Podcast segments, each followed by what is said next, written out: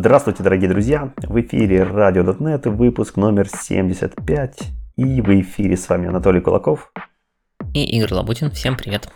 А также большая орда наших слушателей, которые не забывают нас лайкать, ставить 5 звездочек там где-нибудь в iTunes и прочих безобразиях, э, писать комментарии и всячески поощрять наш нелегкий труд. И в частности, наша группа поддержки Александр, Сергей, Владислав, Алексей, Шевченко, Антон, Лазарев Илья, Гурий Самарин, Виктор, Руслан Артамонов, Александр Ерыгин и Виловский Евгений. Спасибо всем большое, кто нас поддерживает, а также не забывает э, рассказывать про нас своим друзьям и, конечно же, слушать. Обязательно слушать и оставлять еще комментарии. Комментарии мы тоже очень-очень любим. А, так, вроде все, расхвалил нас со всех сторон. Теперь должны попереть звездочки рейтинги. А, можно непосредственно перейти к новостям. Что у нас там интересненького? Мы аккуратненько прождали примерно две недели, плюс-минус, и Microsoft выпустил новые превью 6, которого мы так ждали. Так, это хорошо. М? Пунктуальность это хорошо. Ну, да, главное, что... Microsoft подстраивается под наши выпуски, Microsoft молодец. Слушай. Да. Стоит нам начать обсуждение, что неправильно написать следующий выпуск, тут же как бы опа, и готовый новый превью, про который на самом деле говорили очень много хвалебных отзывов в Твиттере, прям многие писали типа вау-вау, ну, из тех, кто из Microsoft, что вообще зашибенный превью. Ну, давайте почитаем, посмотрим что же в нем такого крутого, и действительно ли он так хорош, как его нахваливают. Понятно, что делает, что не так, что сильно плохо, но не знаю, я в нем, честно сказать, не нашел каких-то супер крутых э, прорывных идей, но много очень полезных и приятных мелочей. Но начнем, как обычно, с главной части, это основной .NET, который касается, в ней обычно рассматриваются все части, все кусочки .NET, которые касаются всех различных фреймворков, и первым внезапно там идет System Text JSON. Я уже, по-моему, один раз говорил, что я привык его видеть в SPNet разделе, но почему-то его теперь постоянно запихивают в основной .NET раздел, а не в SPNet. Все отвыкает, же, ну, как бы сериализация JSON такой же, как и текст, он не обязательно в SPNet. Ты можешь сериализовать и десериализовать и в обычном консольном приложении. Это правда. Но Поэтому, видимо, они туда включают, а еще туда это включают, потому что это все дело относится к Native AOT, который, видимо, ну, довольно сильно сейчас продвигается, и поэтому оно находится, все эти нововведения находятся именно в этом разделе. Что же произошло с System Text JSON в этом превью 6? Туда добавили некоторое количество улучшений, точнее не прям конкретно туда, а в source генератор, если вы помните, у source System Text JSON есть два варианта работы. Один вариант основан на рефлексии, другой вариант основан на source генераторе. И рефлексия, она более функциональна, она позволяет делать больше вещей, чем source генератор, но зато она несовместима с native out вариантом компиляции. И а, Microsoft всячески старается сделать так, чтобы все-таки Native Out был полноценным решением, которое можно было использовать для всего. И поэтому как раз в этой версии в Source генератор добавили много улучшений для того, чтобы привести функциональность в соответствии с тем, что умеет Reflection-Based сериализатор. Там не все поддержано, но тем не менее. И одно из нововведений, это а, особенно подчеркнутая в статье, это JSON String Enum конвертер от э, TNUM, то есть дженериковый тип конвертера, который дополняет не дженериковый вариант, который не поддерживается в Native Out. То есть они, поскольку для Native Out важно отсутствие рефлексии, они всячески делают дженерик э, версии всего и вся, чтобы оно таки заработало. В общем-то все. JSON на этом все. Но эта новость настолько важная, что вот она достоилась первой строчки значит, большой статье. Дальше. Э, zip файл. Поддержка zip файлов была добавлена в .NET относительно недавно она была добавлена через э, файлик, э, ну, через класс, простите, zip файл, и там есть два метода create from directory и extract to directory, соответственно, для создания и для распаковки zip файлов. Теперь оно умеет не только непосредственно на диск это делать, но и в стримы. То есть, если вам нужно в памяти зазиповать что-то из э, директории на диске в zip архив тут же его отправить, например, по какой-нибудь там, не знаю, HTTP канал в ответ на HTTP запрос, то теперь не нужно его сначала сохранять в темповый файл на диске, а потом отсылать через HTTP запрос. Сразу можно воспользоваться нужной версией метода, которая пишет в стримы. С Metrics API происходит э, планомерное улучшение. Раньше у нас был класс, который назывался Instrument Recorder, который позволял, собственно, записывать результаты работал таким типа мини-прометеусом, то есть он э, позволял записывать ваши метрики в, в себя. Теперь этот класс называется Metric Collector, его немножко переделали, э, передизайнили. Его основное предназначение это для тестов. То есть, если вам нужно в тестах что-то посмотреть, э, померить какие-то метрики, понять, как ведет ваше приложение, то вот используйте Metric Collector. Мы про него еще чуть дальше поговорим, чуть ниже в ASP.NET разделе. Source-генераторы у нас находят применение почти везде, и теперь у нас появился еще один source-генератор от Microsoft, который нужен для того, чтобы валидировать опции. То есть, если мы теперь возьмем класс, ну, как мы пишем source генератор, в смысле, как мы используем source генератор, берем, объявляем partial класс, который реализует какой-нибудь интерфейсик, например, и отмечен каким-нибудь атрибутиком. И остальной source генератор догенерит вам. Вот, если вы теперь объявите partial класс, который реализует iValidate options от типа T, и пометите его атрибутом options validator, то за вас сгенерится source-геновая версия, которая будет этот тип T уметь валидировать. Понятное дело, она просто в compile тайме обойдет весь тип T, все его поля и сгенерит, проверит все data annotation атрибуты и сгенерит код, собственно, валидации. Не нужна никакая рефлексия, не нужен runtime, все работает, native out счастлив.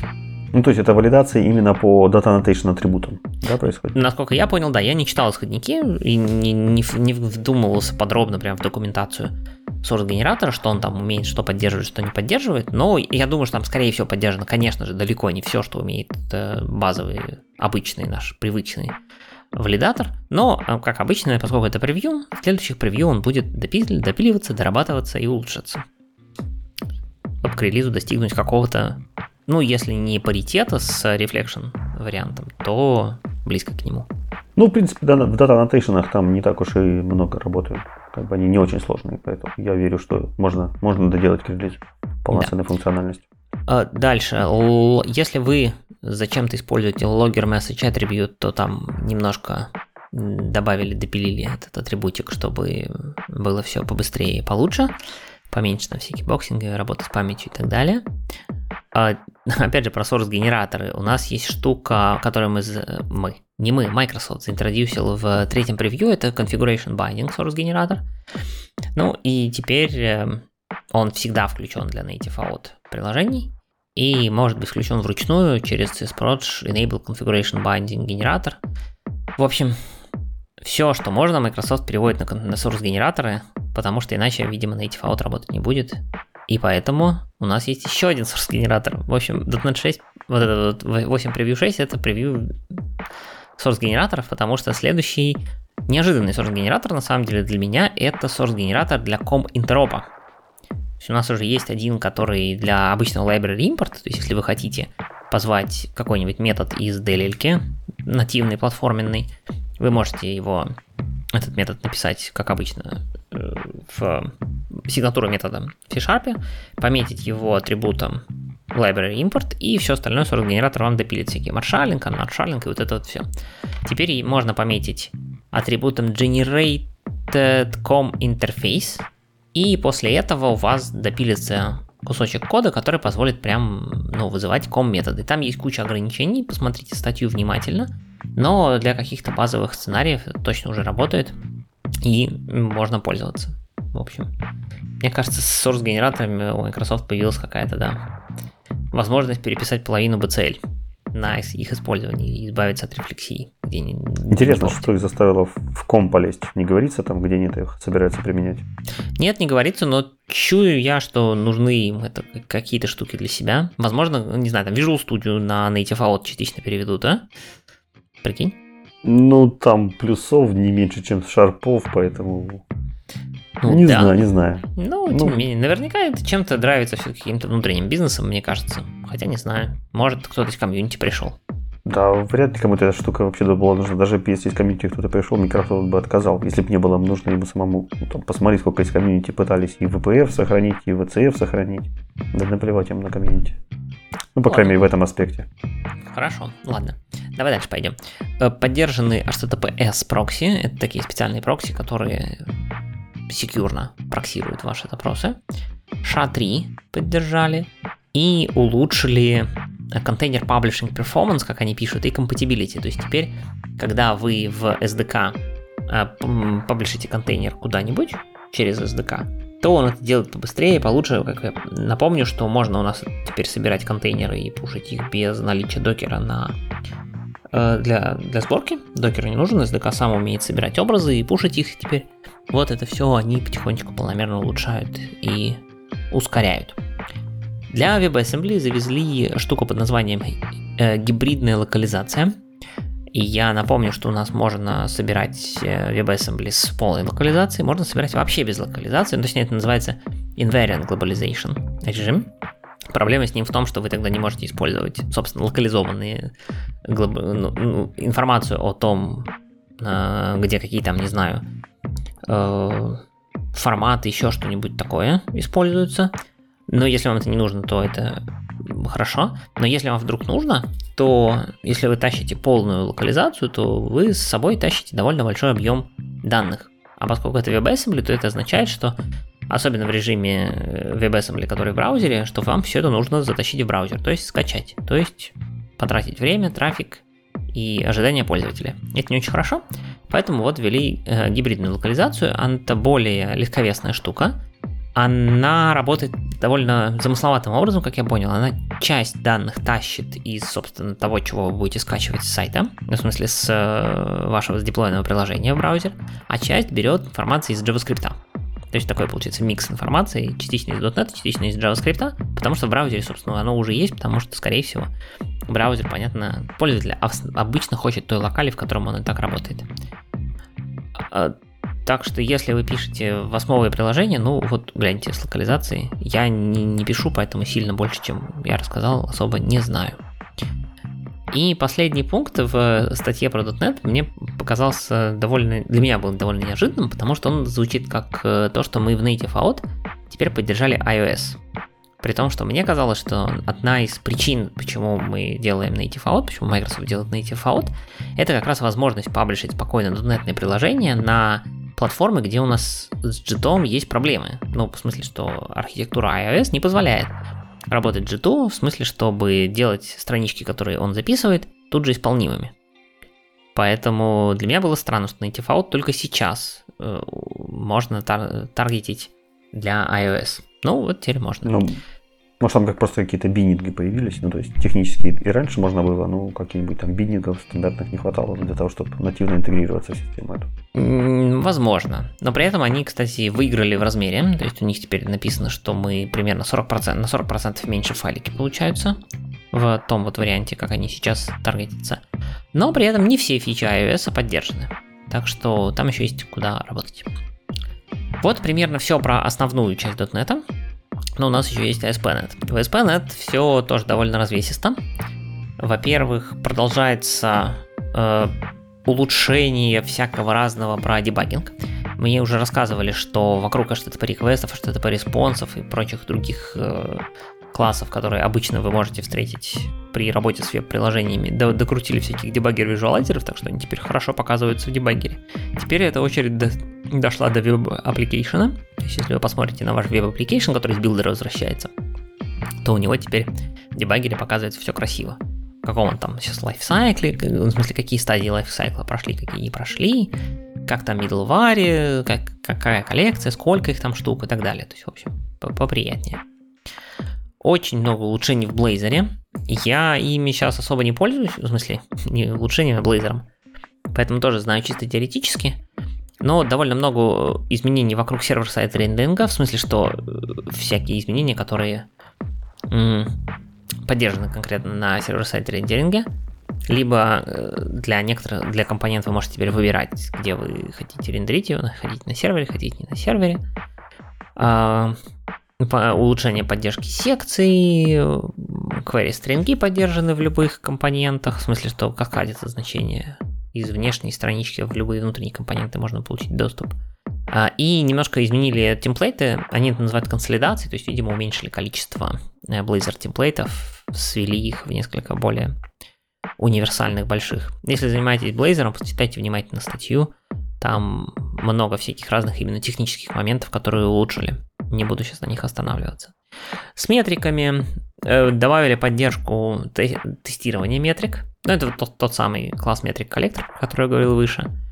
И добавили некоторое количество новых метрик вокруг э, маршрутизации, насколько там успешные, неуспешные рауты матчатся, а, и вокруг э, ошибочных ситуаций, то есть диагностик хендлер теперь, э, точнее, exception handler теперь пишет некоторое количество диагностики в метрике, HTTP сервер unhandled requests, то есть когда мы вообще не смогли поднять каким маршрутом обрабатывать этот, маршрут, этот конкретный запрос, ну тогда некоторые метрики будут меняться. И вокруг рейт-лимитинга тоже накрутили довольно много метрик, чтобы вы понимали, что происходит с рейт-лимитингом ваших приложений. В HTTP SYS это штука, которая обычно работает на виндах, если вы не пользуетесь Kestrel ом, на его нативным, так сказать, э, драйвером. То есть в основном это значит, что вы живете на IIS. А, добавили э, буферизацию response ов. То есть вы теперь можете прямо настроить, и он будет собирать response в буфер, прежде чем отправить. Помогает, когда вы пишете много-много-много маленьких кусочков в output stream, например, собираете его по частям из каких-то элементов. И мы когда-то рассказывали про output caching, что у нас теперь есть штука, которая позволяет кэшировать ответы сервиса на уровне самого сервиса. Вот теперь добавили стандартный бэкэнд для него на основе Redis.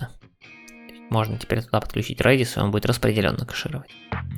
Уже традиционно в блок новостей о новом превью. Третьим идет не Entity Framework, про который тишина и гладь, и там, видимо, никаких больших фич не выходит, либо они не хотят писать про них, или ленятся, или не знаю что.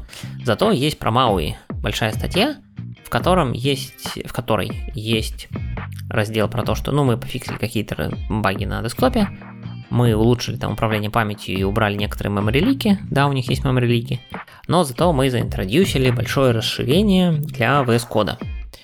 То есть оно сейчас пока в превью режиме, но теперь у нас есть экстенжен для VS кода, который позволяет писать для MAUI. Там есть э, подсветка синтаксиса для Xaml, понятно, есть подсветка синтаксиса для C-Sharp, можно дебажить всякие там андроидные, ios симуляторы и девайсы на разных операционках, там немножко разные варианты доступны, но тем не менее в среднем доступны. А, довольно до, доступны довольно логичные комбинации. Ну, типа там iOS недоступен на винде, но как бы на macOS зато доступен. Он, э, это расширение, основано на расширении C-Sharp DevKit, про которое мы рассказывали, по-моему, пару выпусков назад. И, как мы говорили, оно, да, требует подписки Visual Studio. Поэтому, если вы хотите на Visual Studio код программировать для MAUI, вам все равно потребуется подписка Visual Studio. Уж не знаю, какого уровня, нужна ли там Enterprise, не Enterprise, это вот я не выяснял, но какая-то нужна. Вот и все, что вошло в .NET 8 Preview 6. Не знаю, стоило ли оно того прям, типа таких вау комментариев, но что есть, то есть. Ну и чем ближе к релизу, тем кажется, что этот релиз .NET будет в основном таким стабильным, э, перформансным и аотным, конечно же, блейзерным и аотным. И никаких там новых реализационных идей в плане языка или в плане технологий ждать, наверное, уже не стоит. Ну, про язык мы поговорим сегодня чуть-чуть подробнее, но давай пока сначала немножко продолжим про ASP.NET. У нас есть статья от Эндрю Лока, ну, кстати, вот Эндрю Лок это хороший такой показатель, а что там, собственно, нас ждет в будущих релизах, потому что он всегда по косточкам разбирает э, новый фрейворк и смотрит, что там, как поменялось, какие новые инструменты доступны и как мы теперь будем работать. А ASP это прям перениматель всех новинок, которые только есть. Можно даже сказать, что он законодатель. Потому что там как первые там спаны, когда появились, они были сделаны там для ASP, там первые оптимизации для Кестела и так далее. То есть все непосредственно, что связано с перформансом, с какими-то вот новинками garbage коллектора, с JIT, ASP.NET команда первая в себя пробирует и первая к себе внедряет. И здесь, э, опять же, как я уже сказал, Эндрю можно использовать как некий компас, и этот компас нам очень часто в последнее время рассказывает про AOT с разных сторон. И в частности, вот э, еще одна статьечка, хорошая у него есть, которая называется «Сравнение Web Application Create Builder который мы раньше все с вами использовали для ASP.NET приложений, с новым методом, который называется Create Slim Builder. Мы его тоже упоминали недавно в прошлых выпусках. Это новый метод, вот, и давайте, наконец, нормально сядем и разберемся, что это такое, для чего он нужен и чем может быть нам полезен. Итак, метод Create Slim Builder, он был введен в .NET 8 и является альтернативой, как я уже сказал, Web Application э, Create обычному билдеру. И нужен он как раз таки для тех моментов, когда мы собираемся использовать out сценарий. То есть, когда мы собираемся про... проджитить наш код и оптимизировать его там по размеру, увеличить скорость старта приложения и все прочие там плюшки, которые нам дает AOT. А, и важная часть а, компиляции AOT в том, что AOT дает нам триминг. Прежде всего, это уменьшить размер нашего приложения. И делается это с помощью сокращения тех частей, которые в вашем приложении не используете. То есть раньше у вас компилятор собирал, собирал ваше приложение, и там была целая куча ненужного для вас кода, который никогда вы не запускали. Но в этом особой проблемы не было, потому что JIT просто-напросто этот код никогда не джитил, и вы не тратили время ни на старте приложения, ни память на него не аллоцировалась. Ну, вообще он никак не участвовал в работе. Единственное, где он себя каким-то образом проявлял, это размер бинарника, который распространялся в виде вашего приложения. И вот а, а задача АОТа как раз найти все эти неиспользуемые куски, отрезать их полностью и сократить размер в размер вашего итогового приложения. Э, и для того, чтобы сократить размер вашего итогового приложения, товарищу АОТу необходимо знать, какой код используется, а какой не используется. Ну, логично. И самый главный враг этого знания, это, конечно же, Reflection. Потому что Reflection помогает разработчикам э, во время исполнения как раз таки решить, а хотя, хотим мы этот код использовать или нет. Например, пойти поискать какой-нибудь классик, у этого классика вызвать какие-нибудь методы, э, которые заранее на этапе компиляции мы не знаем. Ни эти методы, ни как этот классик будет использоваться, ни где он будет искаться, может он будет динамически вообще загружаться с локального диска. В общем, все это во время э, компиляции нам неизвестно.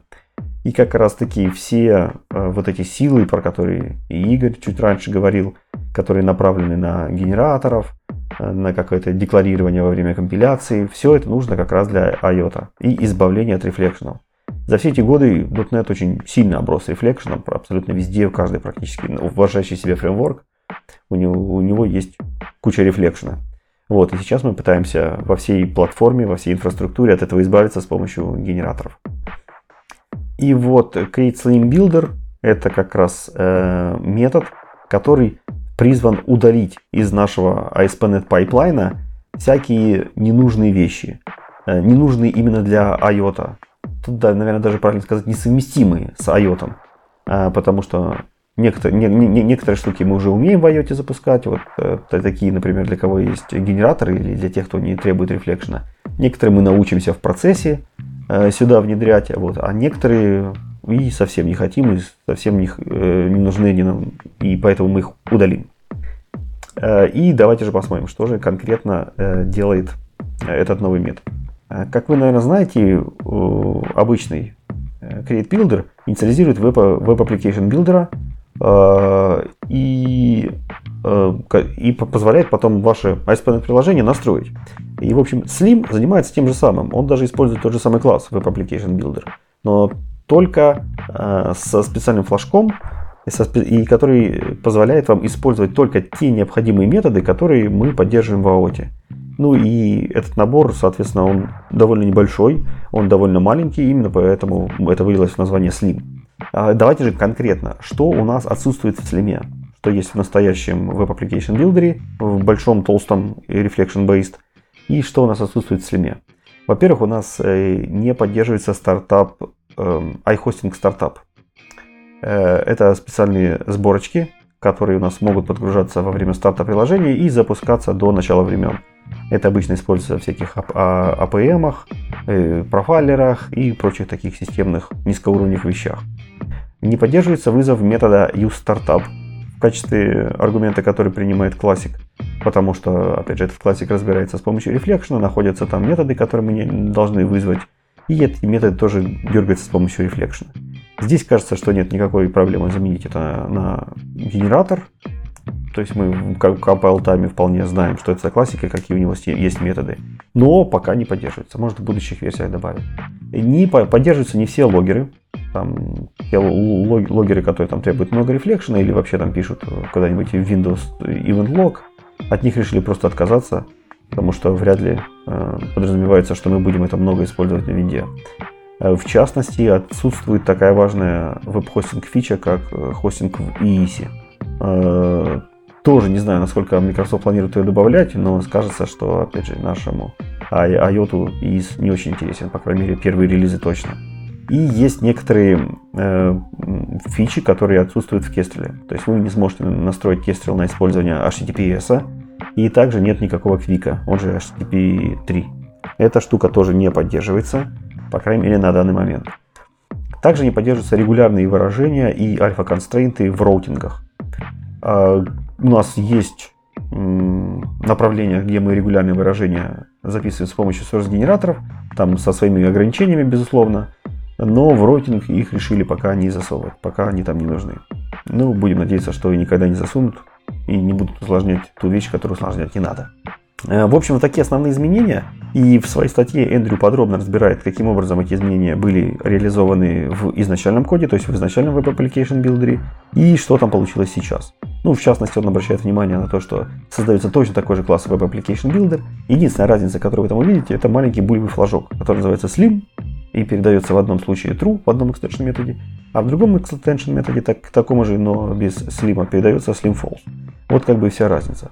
Внутри там э, тоже есть небольшие методы, там э, app configuration slim вызывается, add default services slim. В общем, есть какие-то аналоги Поростова и Слимовского, которые в большинстве своем выливаются именно в те ограничения, которые я сказал. Ну, то есть, некоторых вещей нету, некоторые вещи добавлены через генераторы, некоторые вещи там где-то как-то запланированы. Все это сделано вот э, на таких э, небольших оболочках, классах и экстеншн методах. Если вам интересно вдруг какие-то подробности, что там творится внутри, то легче обратиться прямо непосредственно к статье.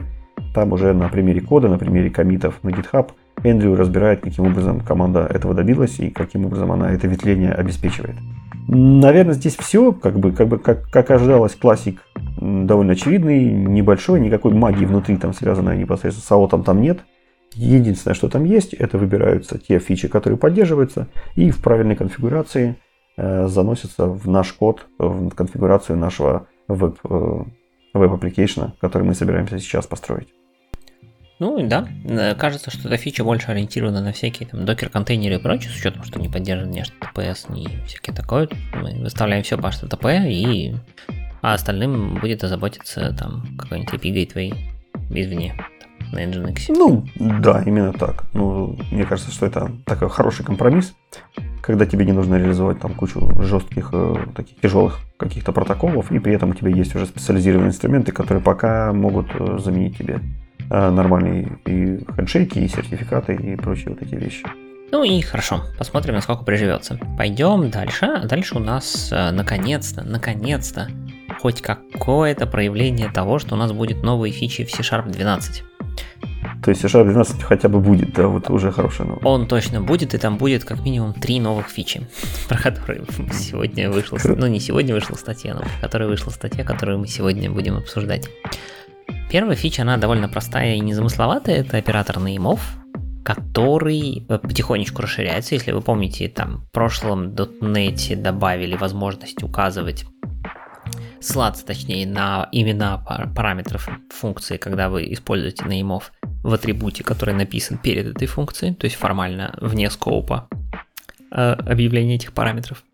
В, новой же, в новом же превью Теперь Naimov позволяет использовать не только эм, любые, короче, instance методы. То есть, если у вас, например, есть тип какой-нибудь string, то вы теперь можете написать nameof, скобочка открылась, s, где s это переменная типа string, length, где length это вполне себе instance property, которая, ну, как бы, раньше так было нельзя. Теперь можно. И все. Это про nameof. Больше там ничего нового нету. Можно э, доступаться до instance member ов. Следующая фича... Ну, блин, маловато, маловато. Как бы маловато. с неймофом там очень много всего можно крутить, и больше неймофов хороших и разных. Давайте, давайте еще. Неймов это хорошо. Ну, наверняка будут потихонечку докручивать по мере того, как будут, будет появляться необходимость в их использовании. Следующая фича, она такая, про перформанс. Называется Inline Arrays. Значит, что это такое? Они сами говорят, что это advanced feature. И давайте попробуем понять, как она работает. Работает она следующим образом. Берем какой-нибудь тип. Он должен быть обязательно с единственным полем. И этот тип объявляем, ну в смысле, на него навешиваем атрибут inline array, в котором э, аргументом конструктора этого атрибута является чиселка int, которая является размерностью массива да, поскольку это array, то это у нас будет размерность массива. В результате у вас получится э, у вас получится некоторый тип, который будет восприниматься рантаймом как массив. То есть, когда вы будете использовать этот ваш объявленный тип в нужных местах, это будет на самом деле не одинокое значение с одним полем, да, напоминаю, что тип содержит одно поле, а это будет массив из стольки элементов, сколько вы указали в атрибуте. Причем этот атрибут, я так понимаю, константный, все дела, то есть compile time, все должно быть известно, и вот это все.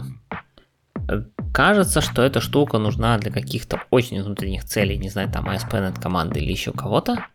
И, скорее всего, в нормальной м, разработческой жизни вы с ними вряд ли столкнетесь. Давайте так скажем. Слушай, ну выглядит это очень ужасно.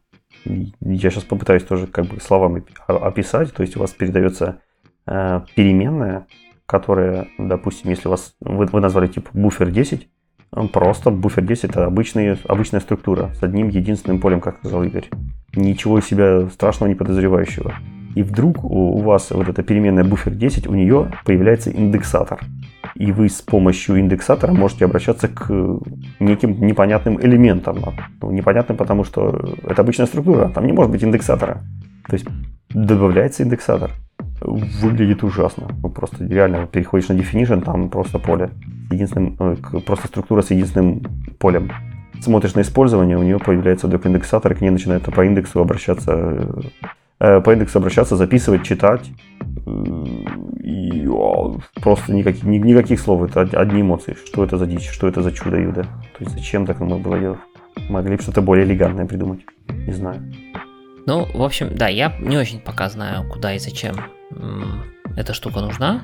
Надо будет, конечно, было бы, наверное, правильнее почитать э, мотивацию и так далее, как у всех фич она есть, но она настолько внутренняя, что мне кажется, что там будут какие-то очень внутрянки штуки. Пойдем дальше. Следующая фича еще более м- прикольная, не знаю. Не знаю, опять же, кто ее будет использовать. Называется интерсепторы. Значит, смотрите, у нас есть source-генераторы. Source-генераторы позволяют объявить какой-то, допустим, класс partial и догенерить в него новых методов. Source-генераторы не позволяют менять поведение существующего кода. Теперь у нас есть фича под названием интерсепторы, которые позволяют менять поведение существующего кода. А что более правильным сказать, они позволяют сделать так, что в момент compile тайма будет определено, что какие-то вызовы определенных методов должны быть заменены на вызовы других методов, другого кода, который тоже ну, в compile тайме написан. То есть это речь не идет о рантайме, все это в compile тайме делается, но тем не менее. Штука вам позволяет теперь сделать так, что вы видите в коде одно, а в реальной жизни исполняется другое. По мнению, точнее, как написано в статье, нужно это для, опять же, advanced сценариев, Например, для того, чтобы улучшить, чтобы вы думали, конечно же, ahead of time compilation. То есть, вероятно, идея состоит в том, что вы в коде пишете вполне себе нормальный дженериковый вызов, ну, который, возможно, бы с ahead of time компиляции развернулся бы во что-то не очень эффективное, но если компилятор статически может доказать, что там в этом месте точно будет вызов определенного класса, ну так давайте сразу в момент компиляции подставим туда вызов нужного класса через вот эти интерсепторы эм, атрибуты, значит, для того, чтобы это все заработало, нужно сначала эту штуку включить. Для этого нужно в CSProj вашем добавить property group под, property под названием features и добавить туда значение interceptors preview. Эта штука, в, судя по всему, в восьмом .NET будет только в превью варианте, я не уверен, что до релиза они ее выпустят прямо в релиз в релиз. Скорее всего, она останется в превью. Но поглядим. Может и до релиза успеют допинать. Интересно, потому что когда они там только вводили генераторы и все на них набрасывались с, с матюками, первое оправдание, которое они вводили, это то, что ничего меняться не будет, все будет предсказуемо, понятно, чисто, красиво. Вот. То есть такой бронзовый у них вообще щит был, через который невозможно было пробиться, что ничего меняться не будет, только добавляться. А, и на этом все копии, естественно, ломались. И тут вдруг бац, давайте теперь менять. Просто менять, а переписывать существующий код. Я понял, если бы они просто там добавлять как-нибудь. Добавлять уже было, правда, да. То есть им нужна была модификация. Это явно и очевидно было во многих ишусах, которые люди писали и требовали какой-то модификации кода, но Microsoft яростно сопротивлялся. И вот, наконец-то, пропозал дошел до какой-то финальной стадии, где мы можем посмотреть эти примеры. Ну и здесь важно соблюсти баланс, потому что действительно, если этим будут пользоваться все подряд, то мы придем к тому, что у нас в коде написано одно, а в программе выполняется другое. И как вот этот момент поймать, который преобразует одно в другое, будет практически нереально. Вот, нужно здесь э, интересно посмотреть, в общем, какие инструменты они придумали, какие техники, договоренности и так далее, чтобы вот это все не превратилось в жуткий ад. Ну, начать с того, что для того, чтобы это заиспользовать, кроме того, что эту фичу нужно включить, дальше же нужно каким-то образом указать, что вот если выполняется вот этот метод, нужно его заменить на вот этот новый код. Как ты думаешь, как это делается? Это делается самым лучшим способом, который можно было придумать в C-Sharp. Возможно, это сделано не зря, а специально. Есть атрибут, то есть на том коде, которым вы будете заменять, эта функция, понятное дело, она должна по сигнатуре совпадать с тем э, вызовом, который вы хотите подменять. Вы вешаете атрибутик, который называется intercepts location. И слово location тут как бы намекает, что вам нужно указать location того метода, который, вызов которого нужно подменить. И location это да, это тот самый location, это путь к файлу, строчка в файле и номер символа в строчке. То есть, если строчка сдвинется, то все, надо идти и перерегистрировать интерсептор? Да, да. И именно поэтому, возможно, это сделано как раз специально, чтобы нельзя было это действительно, ну, грубо говоря, подменить какой-нибудь там datetime now, да, э, поставив случайно на get пакет с интерсептором. А они говорят, что это как раз из-за того, что сделано вот так вот через location, эта штука подходит в основном для source-генераторов. То есть, я так понимаю, целевое видение примерно такое. Мы делаем source-генератор, который генерит какой-то более-менее общий употребительный код, который в среднем будет работать везде. Native out, не native out. Ну смотри выше, да, сколько мы там source генераторов за сегодня обсудили новых. И для native out мы знаем, что, например, какой-нибудь там, не знаю, JSON, System Text JSON, сериализатор в source генераторе вот в этом месте точно, если мы точно знаем, что в этом месте к нам пришла, там, не знаю, структура, а не класс, то мы вызовем, можем вызвать вот такую вот оптимальную функцию. И ты в дополнение к source генератору пишешь еще интерсептор, который позволяет значит, подменить. Не очень понятно, почему это не сделать сразу в source генераторе, но это уже другой вопрос. Возможно, на source генераторе у нас нет еще информации про то, native out это или native out, на самом деле. Скорее всего, из-за этого. Вот, то есть э, фича пока для меня довольно м, туманная. Я еще не видел ни одной статьи, где бы кто-нибудь восторженно писал на тему того, что вау, смотрите, что мы с помощью нее натворили. Пока как бы тишина и спокойствие. Ж, с нетерпением жду хоть какой-нибудь статьи на предмет, типа, о, мы теперь можем там подменять что-нибудь.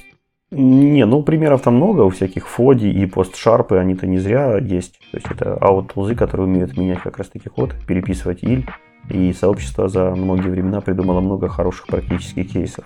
Нет, ну смотри, ну, вот зачем Фоди и как переписать иль, я понимаю. Мне непонятна связка вот этого точное указание. То есть ты не указываешь там как-то в ST дереве, да, там, ну, или там namespace, имя, что вот там все вызовы datetime now, да, в Фоди ты бы наверняка напишешь, что типа вот смотрите там, сделай так, чтобы все вызовы datetime now у меня там, не знаю, возвращали на час меньше. Такое, в принципе, ты можешь сделать, да, заменив вызовы на свою собственную, как бы, функцию, которая будет дергать внутри datetime now и высчитать час. Вот. А здесь вот прям конкретный специфичный метод в конкретной строчке. Я вот это пока не могу уложить в голове, почему именно такое решение было принято. А тебе не кажется, что так как это самый первый превью, то это самый простой способ? Вот сходи, Рослин, распарься мне вот эту строчку и отдай мне там вот этот файл. И именно для этого указывай файл и строчку. Возможно. Возможно. А потом может допилить на, ну, на что-то более вменяемое. Может быть, действительно так. Может быть, потому что если ты пользуешься Roslyn API, то это один из способов быстро достать какой-нибудь элемент синтаксиса по этому адресу, ну, по этому location у. Mm-hmm. И сказать, а вот теперь вместо этой ноды воткни другую ноду. Да, это быстро, быстро вот для первого превью самое то. Допустим, допустим. Ладно, будем ждать э, каких-нибудь следующих превью, не знаю, разбора Эндрю Лока. Хотя он, мне кажется, про C-Sharp в основном не пишет, так что, может быть, не от кого-нибудь другого. Дождемся. Так, и это все, что, да, что у нас в 12-м C-Sharp там ждет? Да, на этом у нас все, в, ну, в смысле не все на сегодня, но все с точки зрения новостей .NET от Microsoft. Угу. Ну, ладно, давай тогда по поговорим о чем-то более философском, более общем. Как ты относишься к неймингу? Есть ли у тебя проблемы с именованием? Бывает. Э, то есть у нас, конечно, э, когда ты пишешь эм, просто код, в основном проблемы с именованием с точки зрения перевода там предметной области на английский, особенно если это предметная область исходна на русском, да, и очень специфичная какая-нибудь, не знаю, медицина или бухгалтерская бухгалтерия, да, вот на английский переводить какие-нибудь там снился и вот это все, да, и, и ну понятно, что есть какие-то общеупотребительные вещи, но есть очень специфические, особенно аббревиатуры на русском, к которым все привыкли, но плохо переводится. Это одна проблема. Вторая проблема, с которой я сталкиваюсь, когда возник... наоборот, нужно назвать что-нибудь очень общее. Ну, ты знаешь все эти, да, и хелперы, Common Менеджеры, utils, сервисы, да, да. Мы, ну вот, вот да, такие, такие, такие типа, общие штуки, общие вспомогательные классы, которые вроде как относятся к, с одной стороны к бизнес-области, с другой стороны называть четвер... уже там какого-нибудь четвертого не знаю, юзер helper вроде как-то странно, а всех в один класс пихать вроде тоже странно. Ну, в общем, вот так, в таких местах начинают иногда возникать проблемы. Ну, я обнаружил интересную статьечку. Интересно еще тем, что она на Хабре статья на русском, и написали ее наши коллеги из Додо, которая называется «Делай нейминг как сеньор». Хорошая статья, где как раз ребята делятся своим опытом, своей практикой, что у них получается и какие они техники используются для того, чтобы нейминг э, был понятным, и каждый разработчик, который вливался в компанию, он примерно как бы мог э, легко влиться в эту систему. Давайте по порядочку, чтобы не забегать вперед. Итак, прежде всего, нейминг – это часть архитектурной работы. То есть это реально, когда вы продумываете какую-то структуру классов, куда ее положить, как она будет взаимодействовать с баской, как она будет взаимодействовать с другими сервисами. Вот нейминг – это как раз-таки вот эта часть именно вашего дизайн-процесса. И это очень важно, в принципе. Если вы хотите в будущем вырасти и стать большим толстым архитектором, то можете начинать уже сейчас. Придумывайте правые, правильные названия для ваших классиков и переменных – и это будет отличный первый шаг для того, чтобы э, как бы стать умным бородатым архитектором. А, и именования классов, они и переменных, вот и структуры, они очень важны, потому что на самом деле из них вы потом будете, скорее всего, делать имена таблиц в базе данных, имена событий, которые будет бросать ваше приложение. Также вы наружу будете выставлять какой-нибудь API, там REST, э, gRPC, не столь важно но название этих API, название ресурсов, название роутов, скорее всего, будет браться как раз из нейминга изначальных переменных, изначальных классов, которые вы будете закладывать э, в основы вашего приложения. И оттуда же пойдет и документация, и тест-кейсы для тестировщиков, и какие-нибудь стра- страшные отчеты для ваших аналитиков. Все это пойдет из тех названий, которые вы будете закладывать еще в самом начале. И поэтому правильные названия, правильные имена, понятные, вливающиеся в правильную предметную область, это очень-очень важно. И на самом деле нейминг это то, насколько разработчик хорошо вник в предметную область, и как хорошо он ее понял, и как хорошо он потом ее представил для других разработчиков, для всех остальных, кто будет работать э, дальше с его классами и с его кодом. Поэтому эм, как раз Э, глубина понимания предметной области и глубина проработки данной предметной области, она как и будет отражена в, и, в именах всех переменных, которые разработчик будет впоследствии использовать в коде. Э, рассмотрим самые э, распространенные ошибки, которые, я думаю, каждый из вас находил в своих приложениях или в приложениях коллег. Итак, что здесь было интересного? Название переменных ничего не говорит о ее предназначении.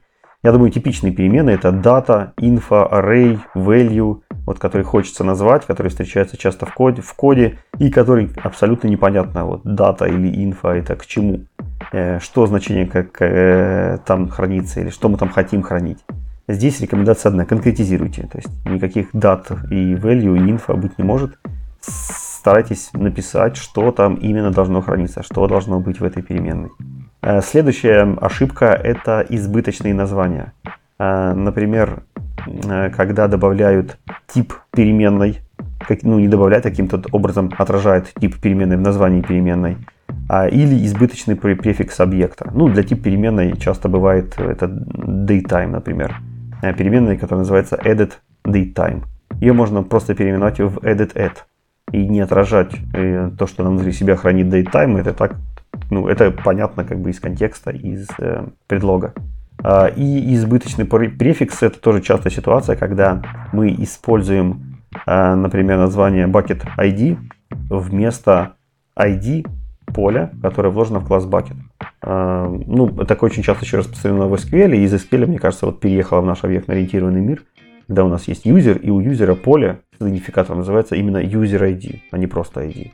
Вот такая избыточность, она тоже никакого смысла не имеет и часто дает ли лишнюю просто когнитивную нагрузку. А название без контекста. Это еще одна ошибка, например, когда переменную называют source вместо, например, lead сорца, когда state вместо country state, статус вместо employment статус. В общем, когда смысл переменной статус, он не, не, не, про что этот статус до тех пор, пока вы не заглянете внутрь. Как только вы посмотрите назначение этого статуса, тогда будет уже понятно статус чего это, как он меняется, когда меняется, в общем. Э, и это проблема. То есть вы должны понимать по названию переменной, что она внутри себя содержит, без заглядывания в перечень ее значений. Вот тогда это хорошее имя. И следующая ошибка – это неправильный перевод. Это, наверное, такие самые распространенные ошибки в русскоязычном сегменте. Вот когда, как ты говорил, когда мы боремся с языками. Э, интересные примеры из как раз э, области пиццерии.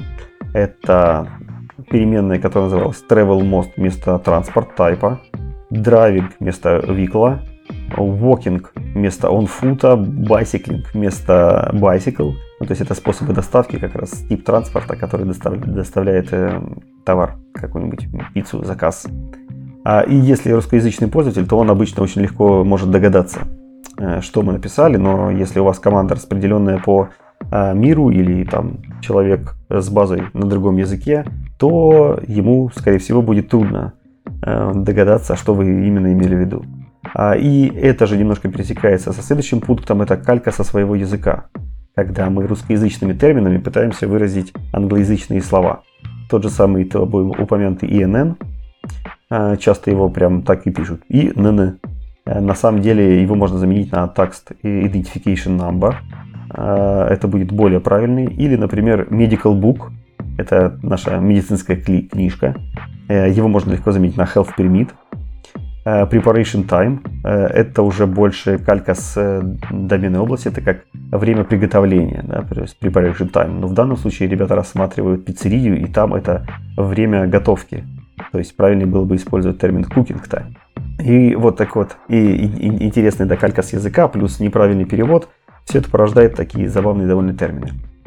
А дальше ошибка – это недостаточно точный термин. Когда мы э, выражаем какое-нибудь там среднее арифметическое или count или еще чего-то и не указываем чего. Например, переменная AVG waiting time. То есть мы в среднем ожидаем чего-то и непонятно из, из названия переменной, а чего, чего, чего мы ждем, что нам нужно. То есть правильнее эту переменную было бы назвать AVG э, hated shelf time то есть насколько сколько мы ждем разогревания нашей тепленькой горяченькой полочки.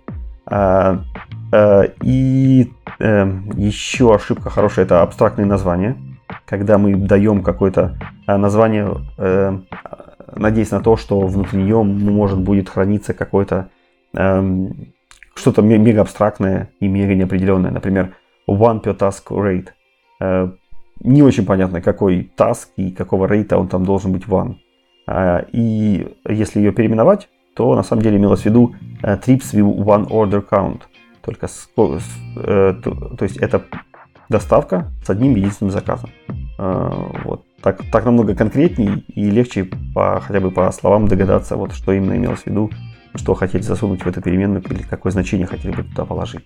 Еще ошибка – это несколько вариантов для одного термина. Э, здесь тоже часто распространенный случай, когда мы пытаемся подобрать какой-то англоязычный термин, не до конца понимаем э, контекст, в котором обычно англоязычные люди его используют, и начинаем перебирать э, просто русские переводы. Например, заведение э, в э, не, не, несколько названий, несколько переводов термина заведения было у ребят. Э, в частности, была пиццерия, ресторан, стор и юнит. Э, выручкой у них был sales и revenue. И даже такое узкое слово, как самовывоз, тоже как бы не, не, не было однозначного определения. Это был пикап, take away и carry out. И все это как бы на русский переводится как самовывоз.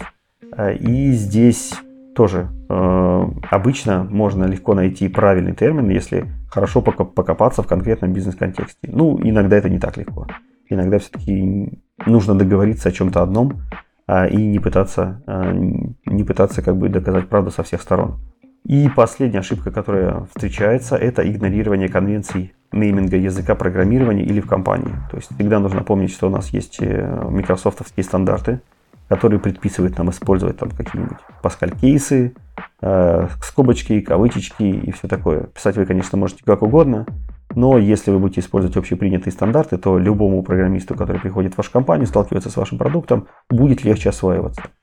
Ну и также точно у, компаний обычно есть свои гайдлайны, которые, ну я чаще видел, что они не переписывают микрософтовские, они именно дополняют какими-то своими более конкретными, более строгими требованиями.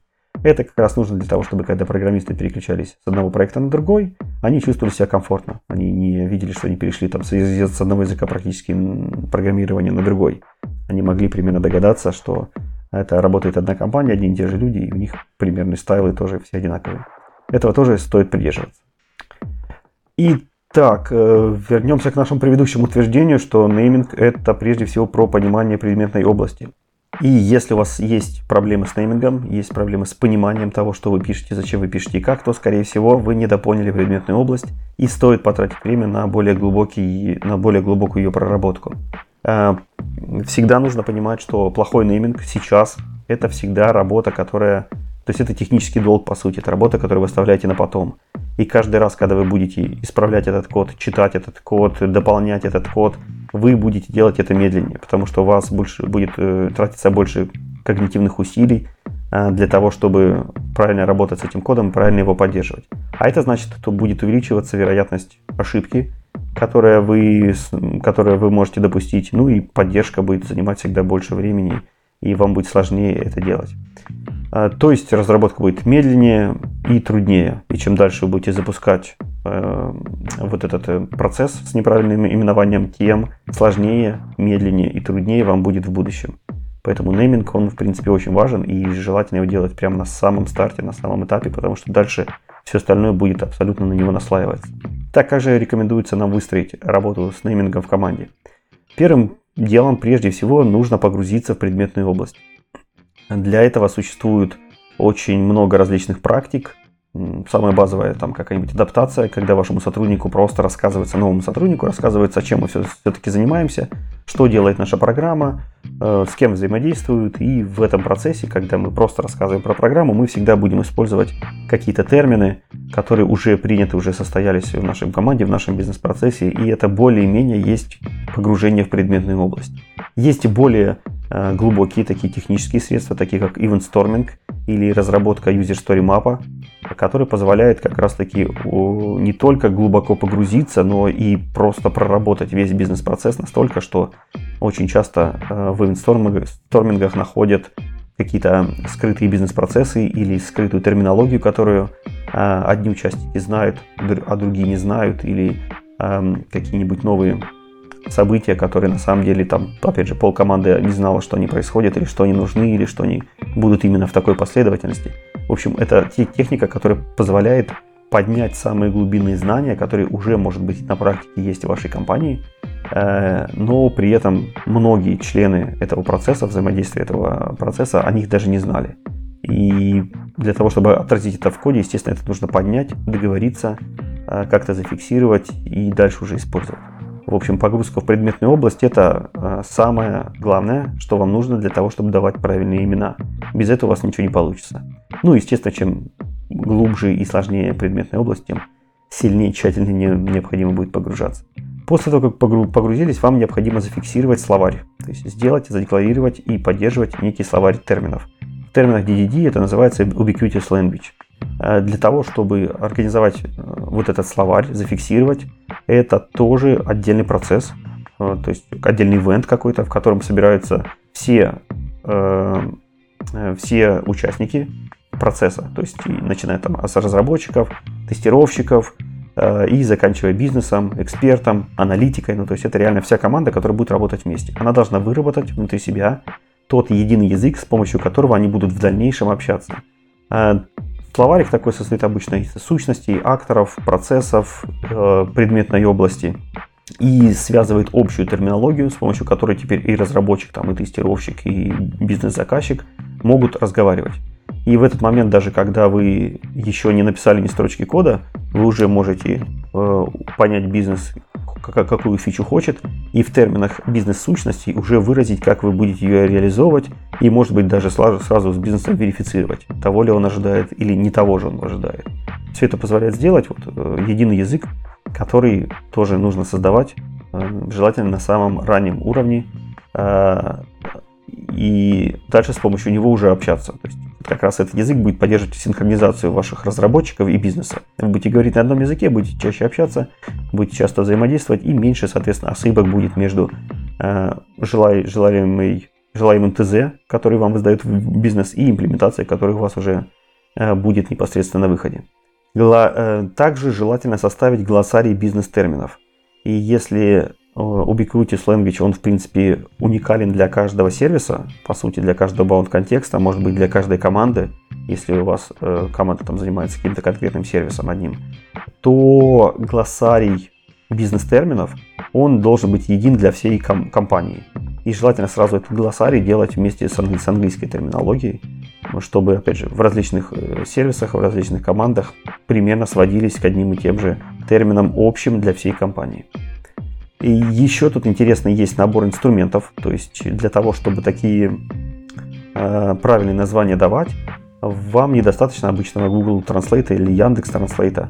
Поэтому существуют отдельные э, интересные переводчики, которые, самая главная особенность у них, это в том, что они учитывают контексты.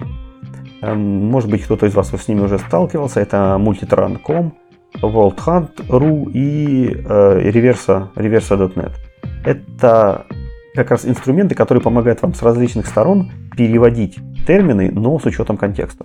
То есть вы вбиваете там не просто слово, и оно дает вам отдельный перевод, а вам расписывается контекст, где оно употребляется, фразы, каким образом оно употребляется, э, тематические словари, в которых оно присутствует. Реверса вам показывает там даже книги, фильмы, которых настоящие герои в повседневной жизни употребляют эти слова. То есть вы полностью окунаетесь в контекст. Вся, вся смысл вот этих инструментов всех – это а, давание контекста. После того, как вы составили бизнес-словарик, рекомендуется его где-нибудь сразу прикрепить к README про самого проекта, чтобы можно было удобно перейти и каждый заинтересованный разработчик мог с этим словарем ознакомиться. Э, также этот словарик не является каким-то там выбитым в граните, его обязательно нужно поддерживать, актуализировать, но каждая актуализация и поддержка, добавление изменения должны проходить строгие ревью. То есть у каждого словарика есть некий ответственный, который на своем уровне понимает четко э, бизнес-домен, в который были все погружены, и который способен как раз четко рассказать, стоит это слово добавлять или не стоит, или в каком виде его переименовывать.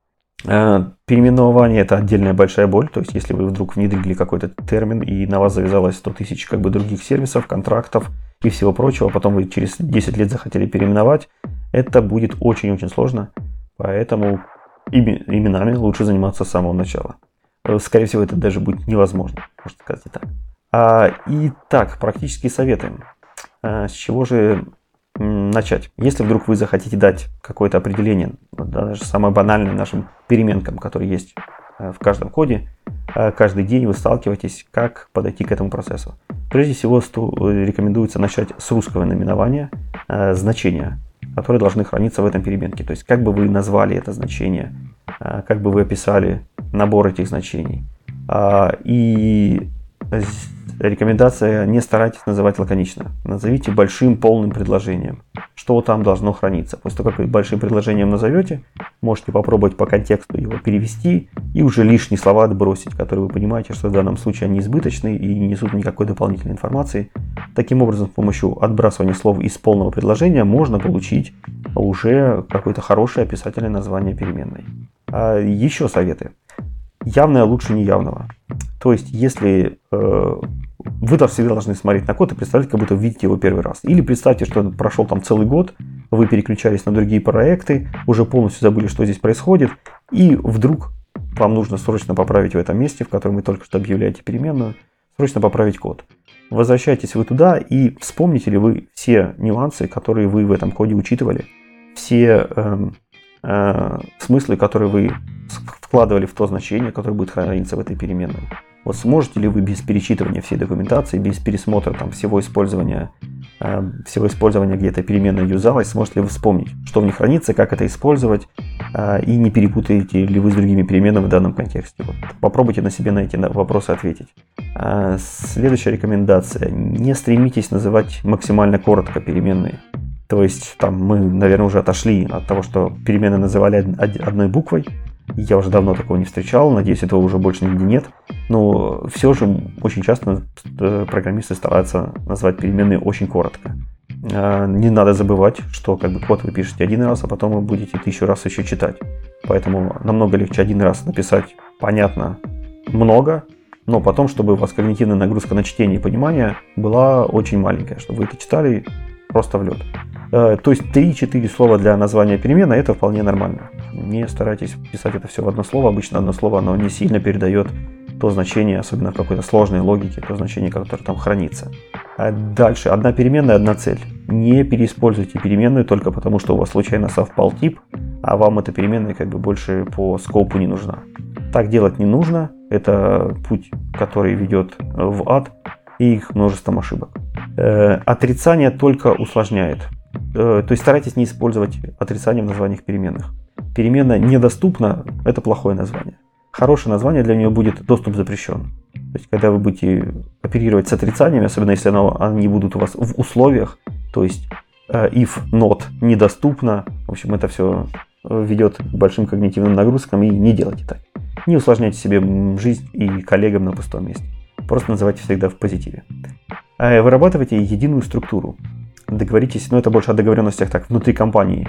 Например, э, использовать одинаковые суффиксы или одинаковые префиксы в определенных местах. Такие как э, count, percentage, total, add, name, duration. У вас должны быть четкое понимание, что хранится за каждым из этим стандартным префиксом и стандартным суффиксом. Э, используйте глаголы или прилагательные для уточнения контекста. Added ingredients вместо просто ingredients. Late orders count вместо просто orders count. В общем, если вы будете добавить, добавлять описательные какие-то э, глаголы или прилагательные, для, для которые помогут вам э, раскрыть содержимое переменной, это тоже хорошо. Это тоже даст больше понимания. Стандартизируйте нейминг для времени. Э, это действительно очень частая такая штука, это работа с датой и временем, и каждый пишет там все, что угодно, вплоть до, до, до таймов, там спанов и так далее. Например, хорошая рекомендация – это для событий использовать глагол в прошедшем времени плюс суффикс, суффикс at. Например, happened at, started at. Э, довольно хорошее наименование, понятно, что там внутри хранится, и суффикс довольно такой уникальный. Всегда можно понять, что там какая-то дата времени лежит. И э, опирайтесь на словари синонимов и значений. Да. Еще один хороший абзацик – это то, что же нам делать с Legacy. Конечно, все хорошо, если у вас новый проект, вы тут сели, потратили месяц на всякие ивент-шторминги, выработку словарей, и дальше пошли делать все как по, по накатанной. Но что делать, если у вас есть Legacy проект, в котором имена уже устоялись, никто их менять не будет, как я уже сказал, 10 тысяч подписчиков, все завязано. Здесь есть два варианта. Прежде всего, нужно смириться, что если проект находится на поддержке и сильно в него никто не вкладывается, то те инвестиции в переделку, э, в планирование и в переименование, которые вы туда можете вложить, они никогда не окупятся. То есть здесь можно смириться как бы и все-таки не использовать здесь правильное именование, а использовать так, как было изначально положено, а, и оставить проект спокойно помирать на поддержке. Если же у вас ситуация другая, проект э, активный, разрабатывается, у вас есть большие планы по его расширению, по его поддержке, то здесь стоит загнаться и сделать ему правильный нейминг. Э, начать нужно, конечно же, со словарика, то есть составляйте словарь с единой терминологией, как мы обсуждали выше, а далее рекомендуется сделать фасад для нового кода, чтобы локализовать область, где остается старый нейминг, и ее оставить жить, как она есть сразу – и через, а через фасад использовать э, новый код. И новый код уже будет работать с новым неймингом и с новыми названиями. И постепенно, э, постепенно приводить старый код к минимуму, переделывая на, на, на новые фасады. Здесь рекомендуется, что каждый разработчик, который активно разрабатывает это активное приложение, может небольшими кусочками приходить и исправлять ту часть, где он сейчас работает, исправлять на новый, на новый нейминг. И таким образом постепенно, без каких-то там а, глобальных breaking changes, вся команда перейдет на новый нейминг, а, особенно в тех местах, которые очень часто меняются. А, и таким образом можно вот ваш legacy проект, который страшный, некрасивый, безболезненно перевести на новую терминологию, которая будет консистентная, правильная и глубоко, глубоко бизнес-доменная. Это общими чертами я пробежался по статье. В статье в самой есть больше интересных примеров, э, больше советов. Э, ссылки, опять же, все тоже там есть на инструментарий, на какие-то э, еще находки, находки ребят. Поэтому переходите, читайте, ставьте лайки, плюсики. Отличный материал. Его должно быть больше, поэтому поощряйте хороших авторов. Да, действительно неплохая статья с многими примерами и очень подробно разобраны как раз те моменты, про которые я говорил в начале, про то, что очень часто непонятно, что делать с терминологией, особенно с русскоязычной, особенно с аббревиатурами. Придумывайте, пишите длинно и так, чтобы было понятно. Строчки кода экономить нам вроде как не нужно. А давай пойдем дальше. Дальше у нас еще есть э, немножко по тулам новостей. Ну, как по тулам, э, конкретно про Benchmark.net давно мы не вспоминали. А тул живет и развивается, там появляется много разных фич, и он допиливается под новые версии. И одна из вещей, которые там есть, которыми вы, может быть, пользовались, если вы когда-нибудь запускали Benchmark.net, это диагно... диагностики или то, что в английском у них называется diagnosers. Они позволяют э, посчитать, например, показать, точнее, вместе с результатом вашего бенчмарка, насколько активно там работал garbage collector, или сколько памяти залоцировано, или какую-то статистику по G2 посмотреть, или узнать performance метрики на основе Event Tracing for Windows. И вот теперь э, появилась новая добавочка, новый диагнозер, под названием .trace диагнозер. И название как бы намекает, что эта штука позволяет вам действительно вызывать .trace. Что нужно сделать? Э, вы пишете benchmark как обычно, навешиваете атрибут .traceDiagnoser, и benchmark.net вам после запуска у вас сгенерит файлик с расширением DTP, это .trace в котором будет лежать результаты, э, соответственно, снапшотики, профайлинг сессии того, как запускался ваш бенчмарк. Понятно, что вам нужен тул для того, чтобы открывать этот самый формат. Сам запускалка, как бы она бесплатная и так далее, но тул вам нужен либо JetBrains Rider, либо сам .trace, который входит в подписку .ultimate. Но если они у вас есть, то вы можете открыть этот формат и посмотреть, как же, собственно, ваш бенчмарк запускался, если он вдруг внезапно тормозит, или медленнее, чем вы ожидали, или медленнее, чем референсная реализация, то, с чем вы сравнивали, а бенчмарк он обычно используют для того, чтобы сравнивать разные реализации между собой, вы сможете сразу посмотреть, попробовать, по крайней мере, понять, в чем же, собственно, проблема. Есть, конечно же, и некоторые минусы, ну, помимо того, что вам нужен райдер или .trace, есть некоторые limitations, то есть это все работает на основе консольного плюс-минус э, консольной версии .trace, и ограничения ровно те же самые, как, как и там. То есть там есть проблемы с ранними версиями, то есть вам нужен .NET Core 3.0 на Linux или 5.0 позднее э, на если у вас что-то раньше работать не будет. Поддержан только таймлайн проф, э, сэмплинг профайлинг, сейчас, насколько я помню. То есть никакого там line by line вы не получите и так далее.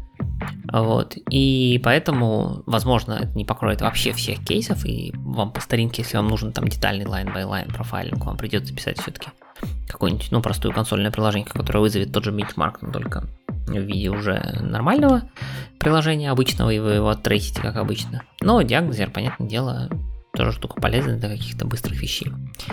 Так что пробуйте, пользуйтесь, смотрите, что из этого получится и будет ли это помощь. Я не очень понимаю, насколько будет полезно для именно прям таких микробенчмарков, потому что там кажется, что сэмплинг там будет просто не успевать попасть в э, бенчмарки. Может не успевать. Но Benchmark.net используется в том числе для довольно длинных операций, для которые занимают, возможно, секунды или даже минуты, и тогда там, конечно, профайлинг будет более чем актуален. Да, в принципе, обычно, чем искать какую-то стороннюю или отдельную тулзу, очень много людей используют, например, в интеграционных тестах benchmark.net, и, в принципе, если правильно подойти к этому процессу, то тоже вполне возможно. И там вот профайлинг э, очень хорошо себя показывает, и мы сейчас как раз, если мы вот этот лишний степ уберем, когда мы сначала попрофайлили, потом пошли как-то каким-то образом переделали entry point и не, не так. Сначала по бенчмаркали, да, пос, посмотрели, что есть проблема, потом перешли, как переделали entry point для того, чтобы хорошо это попрофайлить. Если лишний вот этот шаг убрать, сразу получить снапшоты, то, конечно, немножко времени экономится. И это приятно, конечно. Да. Ну, да, так, давай э... дальше. У нас есть еще статейка. Э, да, я думаю, под конец можно такую статью, которая расширяет горизонты, взрывая мозг. Э, и именно такую тему вбросил Марк Симон. Называется она Folders versus Namespaces, то есть папочки против пространства имен. А, и идея довольно интересная для того, для того, чтобы ее хотя бы попробовать озвучить или поразмыслить над ней как-нибудь перед сном. Началось все с того, что студент первого курса э, у Марка был, и э, учителя обычно, объясняя студентам программирования, рассказывают, что вы, товарищи, давайте используйте namespace. Но никто не рассказывает обычно, что namespace в .NET, э, даже не в .NET, а в C-Sharp, наверное, будет правильно сказать, namespace в C-Sharp, они обычно полностью соответствуют э, структуре папочек э, и полностью отражают там один к одному папочки, в которых лежат файлы. То есть фраза «идите и используйте namespace», она довольно очевидна для всех, кто пишет на C-Sharp. Идите правильно, идиоматично используйте namespace. Но, наверное, не очевидно для джунов, для тех, кто только знакомится с программированием. Э, и в C-Sharp идиоматично нужно делать именно так. И на это даже есть статические анализаторы. Э, хоть в ReSharper и в Райдере, хоть в Рослине сейчас все анализируют и смотрят, что действительно давайте соблюдайте название папочек и название namespace. И вот один из студентов после очередного такого недопонимания пришел и сказал, а что если мы этой концепции придерживаться не будем? Типа, что, что случится? Что плохого или что хорошего? И вот Марк решил подумать, а что действительно, если мы отойдем немножко от этой концепции э, и от э, типичной организации файлов, которые есть обычно в каждом солюшене. А по дефолту вот всякие темплейты, генераторы, студии и вообще какая-то дефолтная концепция у нас при, при, принята в том, что мы делим все наши папочки называем по technical concern. То есть у нас контроллеры лежат в отдельной папочке, модели в отдельной, там вьюшки, мапперы, DTO-шки, все это делится по технической составляющей, то есть по типу того, э, тех классов, которые находятся внутри этой папочки. И этот подход, он, в принципе, довольно сильно критикуем э, и считается неверным э, в среде просвещенных бардачей, но сейчас не про это. Сейчас мы рассматриваем про то, что все эти папочки Э, которые у нас есть, они являются отражением дерева файловой системы. Файловая система по определению своей – это иерархия, это дерево. И также можно его назвать ацикличным графом, э, у которого нет, э, ну, у которого, соответственно, нет циклов никаких. То, это, то есть это значит, что каждый вертекс этого графа, у него есть только один parent, только а, один родитель. А, то есть это значит, что если вы поместили контроллер в папочку с контроллерами, то вы не сможете больше этот контроллер, класс контроллера поместить, например, папочку с календарями. Несмотря на то, что это у вас был календарь-контроллер. По идее, он должен относиться и туда, и сюда. Но что произошло, если бы вы могли бы такое сделать? И на самом деле вы, в принципе, можете. Потому что пространство имен, они как бы отвязаны от иерархии того дерева, который представляет файловая система.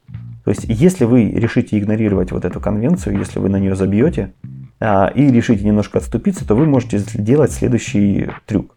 Что у вас появляются папочки, это одно измерение, и у вас появляются namespace, и это абсолютно другое. Это второе измерение, которое вы можете добиться.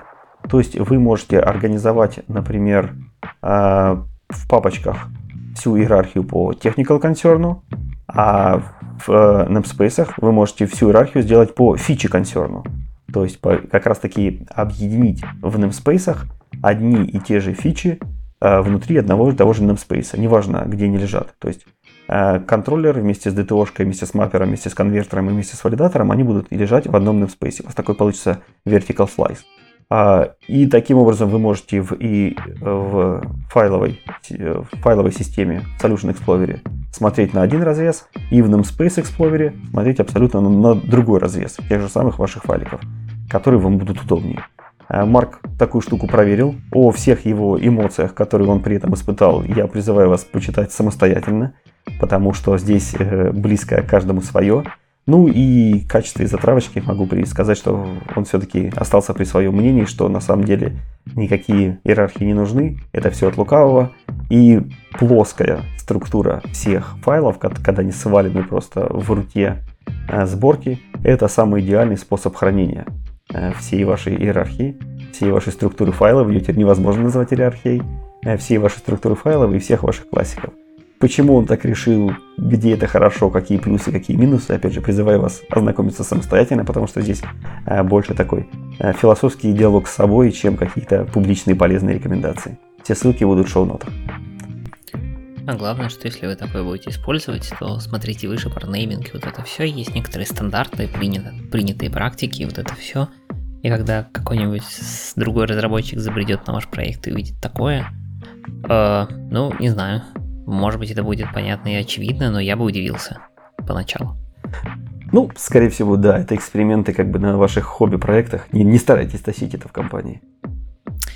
Хорошо, давай, последняя тема кратко о разном, которая у нас традиционно в конце. Сегодня не очень много всего, а именно новый экстенжен.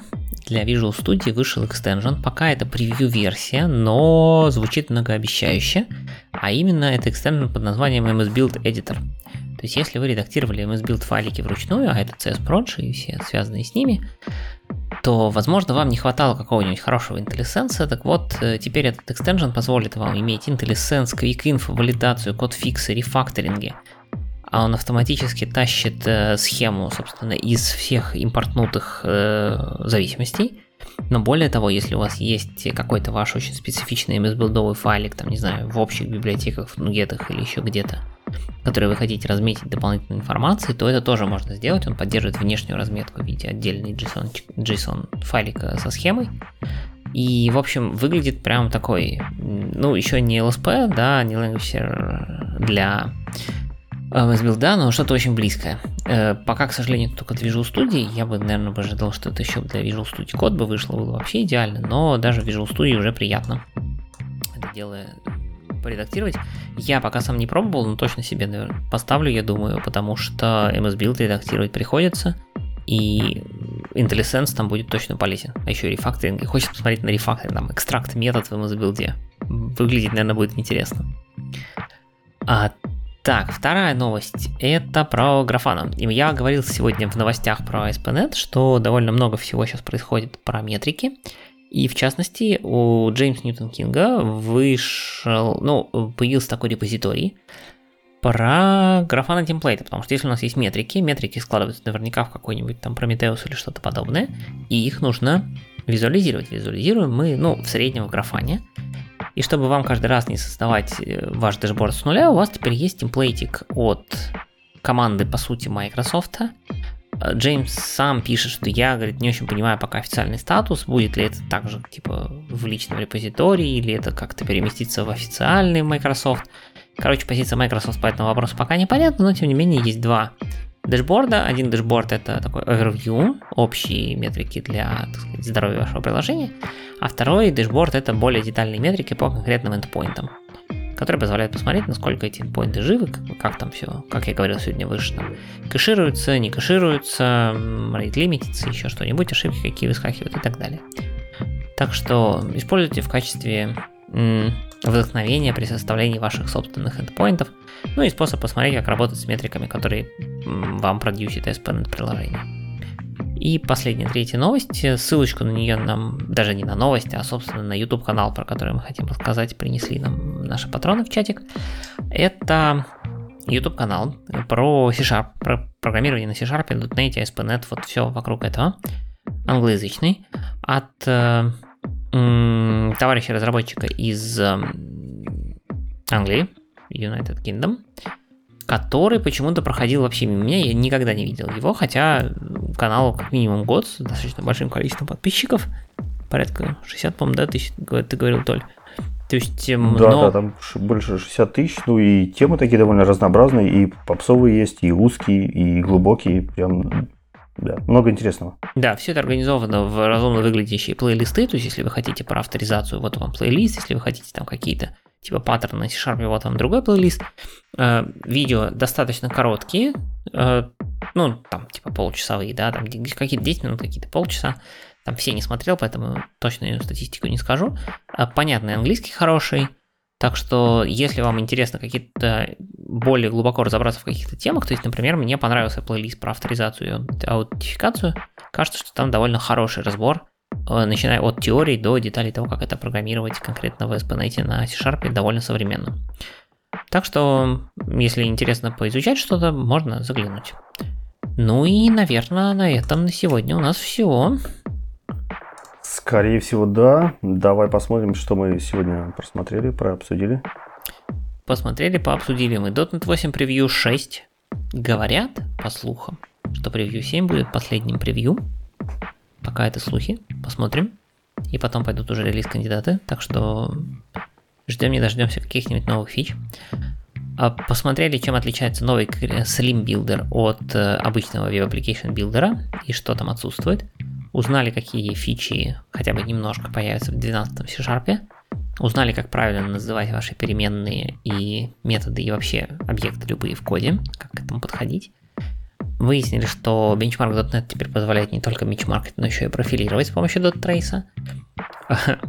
Порассуждали на тему, как раскладывать файлики, нужно ли соблюдать структуру namespace э, и фолдеров, или можно все-таки их раскладывать независимо. Ну и посмотрели какие-то мелкие новости в конце, как мы обычно это и делаем. Ну и также я напоминаю, что грядет большая московская конференция .next, на которой встретятся все специалисты крупнейшие э, русскоязычные для того, чтобы обсудить все самые прекрасные интересные темы. А также приглашаем всех э, и других специалистов, и тех, кто мечтает стать специалистами, и будущих спикеров, и нынешних спикеров. В общем, всех встретиться, э, затусить, как мы делали это всегда раньше, э, и прекрасно отметить очередную веху, очередной будущий релиз .NET, который будет LTS, поговорить, что же интересного там появится, обсудить технологии. Для если вы еще не купили билетик, то в шоу-нотах вас ждет специальный промокод для всех наших слушателей на хорошую скидку. Поэтому тоже не забывайте. Теперь точно все? Да, теперь точно все. Можно прощаться. Ну, закругляемся тогда, да. Шарьте, репосты, комментируйте, все это вы знаете. Не забывайте, слушайте, э, слушайте радио, радио.нет. Всем пока, до новых встреч. Всем пока.